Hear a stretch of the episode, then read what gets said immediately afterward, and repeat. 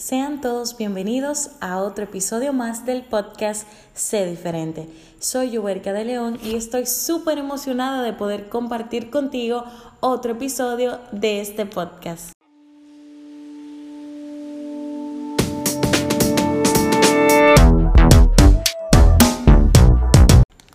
La verdad tenía mucho tiempo que no pasaba por aquí a hablar con ustedes, a dejarle una que otro consejito, una tarea que nos ayude y nos impulse a ser mejores personas. Pero ya estamos aquí llenos de energía, llenos de entusiasmo para que este podcast sea parte de cada una de nuestras vidas. Les cuento que yo escucho mis podcasts cuando yo tengo un momento de debilidad.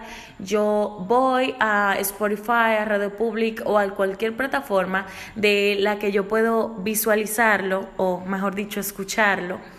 Pero eh, yo me pongo a escucharlo y yo siento que yo estoy con Yuberka. O sea, yo no me pongo en el lugar de que, ah, esa soy yo, no, sino que yo siento que alguien llamado Yuberka está hablando conmigo. Y quiero decirles eso porque siento que tal vez ustedes también le puede pasar eso y pueden sentir como esa cercanía y esa conexión que se siente a través de este podcast. El tema de hoy es un tema muy interesante y es ¿por qué competimos? La verdad, es algo que nos han impuesto desde que nacimos, es algo que está en nuestro ser. O sea, competir ya se ha vuelto parte de nuestras vidas. Y tratar de sacar eso de, o sea, ese mindset de competir y competir y competir es un poquito difícil, pero no imposible, porque todos podemos tratar de mejorarnos como personas, desde pequeños siempre competimos por el afecto y por la atención de todos nuestros padres, de a cuál quieren más, a cuál quieren menos, o incluso en la escuela se ve mucho la competitividad, ya que todos queremos ser mejores que el otro. Pero eso es un punto muy negativo en nosotros, ya que cuando estamos tanto compitiendo y compitiendo, la competencia pone su foco en la comparación comenzamos a compararnos en todo a la otra persona. ¿Por qué nosotros siempre pensamos que alguien nos va a quitar el puesto que ya tenemos? Son algunas preguntas que llegan a ti a raíz de tu autoevaluarte en conclusión de por qué tú estás compitiendo tanto. Nos molesta que alguien ponga el mismo negocio que tenemos y es normal, es una reacción humana. Si yo pongo una tienda de ropa, yo me voy a sentir un poco molesta porque tengo una vecina que puso una tienda de ropa. Pero, aunque mi ropa sea ropa nueva y la vecina tenga ropa de paca, yo quiero estar comparando lo que ella está haciendo con lo que yo hago. Y eso en un sentido está mal, porque nosotros estamos dejando pasar un buen tiempo o un buen momento de que podemos tomar cartas en el asunto y tratar de arreglar y mejorar o de hacer estrategias de marketing que nos puedan ayudar a nosotros a atraer personas que quieran comprar la ropa nueva o en dado caso de que tú seas la persona que vende la ropa de paca, te, te sientes menospreciada porque la persona está vendiendo ropa nueva y tú estás vendiendo ropa usada. Pero la gran conclusión y el gran detalle es que para cada una de las tiendas hay públicos diferentes. Se diferencian en precios, en calidad y también en materiales, que viene siendo lo mismo que calidad, pero hablamos de materiales ya nuevos y usados. Mientras pasa el podcast, me llega a la mente esta pregunta que pueda que uno de ustedes la tenga y es, ¿es malo ser competitivo?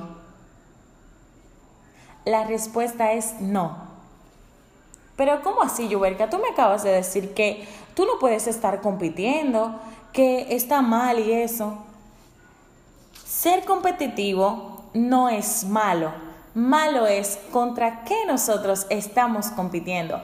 Cuando tú eres competitivo, tú aceptas retos para superarte a ti mismo. La mayor competencia que tú puedes tener en todos los ámbitos de tu vida eres tú. Si tú comienzas a compararte con otra persona, está mal la competitividad, ya que son diferentes personalidades, diferentes gustos, diferentes proyectos, aunque sean prácticamente lo mismo. Tú dices, ah, son tiendas de ropa, pero son proyectos diferentes. Por tanto, podemos decir que ser competitivo en su justa medida es una virtud, ya que nos va a ayudar y nos va a impulsar hacia nuevas metas, conseguir retos, aprendizajes, eh, mejorarnos a nivel personal y profesional. Cuando la competitividad es algo negativo es cuando comenzamos a compararnos con las personas que ponen proyectos similares a los de nosotros, cuando nos comparamos en gustos, cuando nos comparamos en los mínimos detalles que tiene la otra persona. La verdad, esa no es una competencia justa ni es una virtud para ti como un ser humano. A modo de autoevaluación, para que evaluemos nuestro comportamiento y nuestro tipo de competitividad, voy a mencionar seis características de una persona que compite negativamente. La primera es, se irritan si no ganan.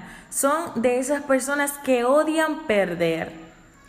La segunda, no trabajan en grupo ni en equipo para nada, no necesitan un compañero para realizar ninguna actividad o ellos creen que no lo necesitan porque se sienten más que los demás.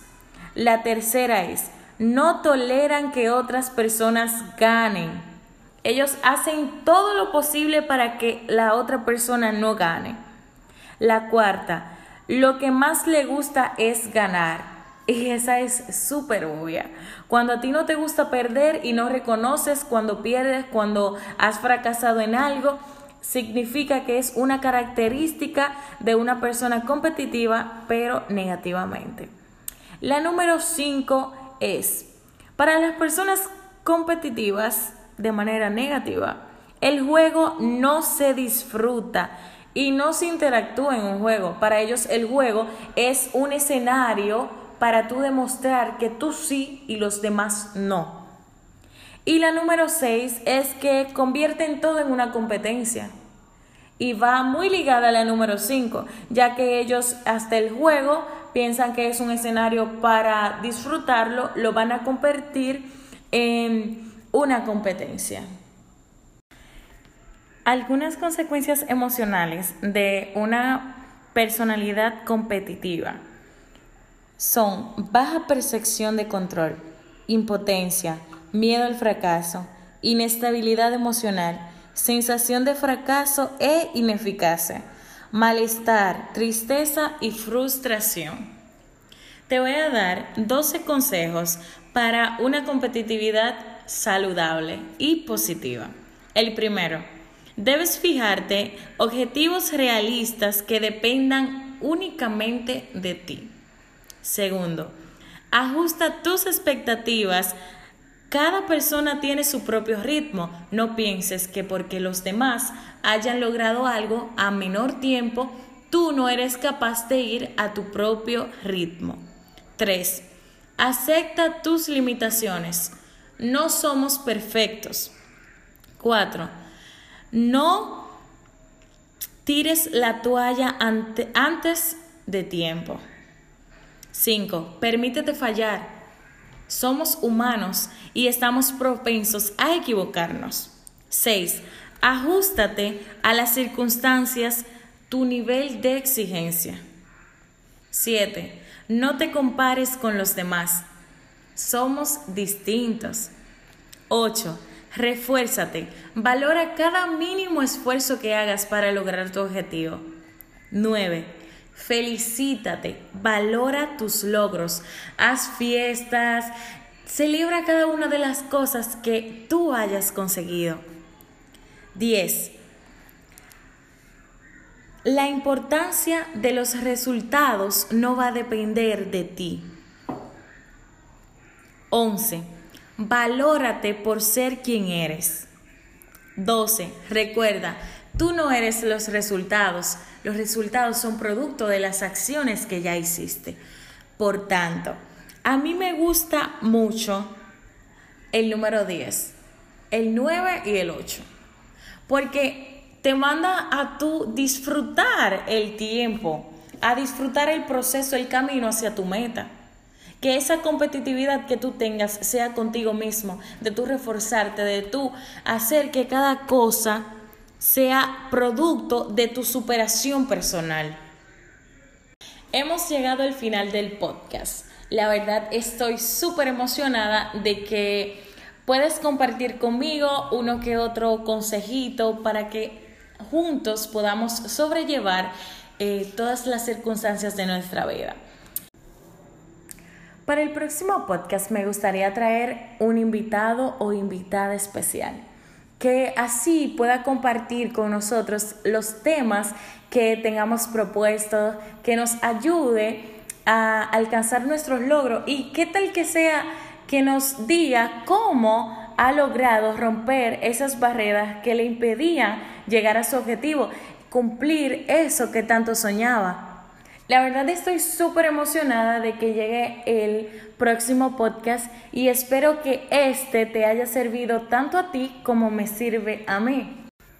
Mil gracias por escucharnos una vez más en este episodio. No olvides compartir en tus historias de Instagram la parte que más te gustó y dejarme uno que otro comentario sobre qué tema te gustaría Recuerda, estamos en Spotify, Anchor y Radio Public. Sé diferente podcast.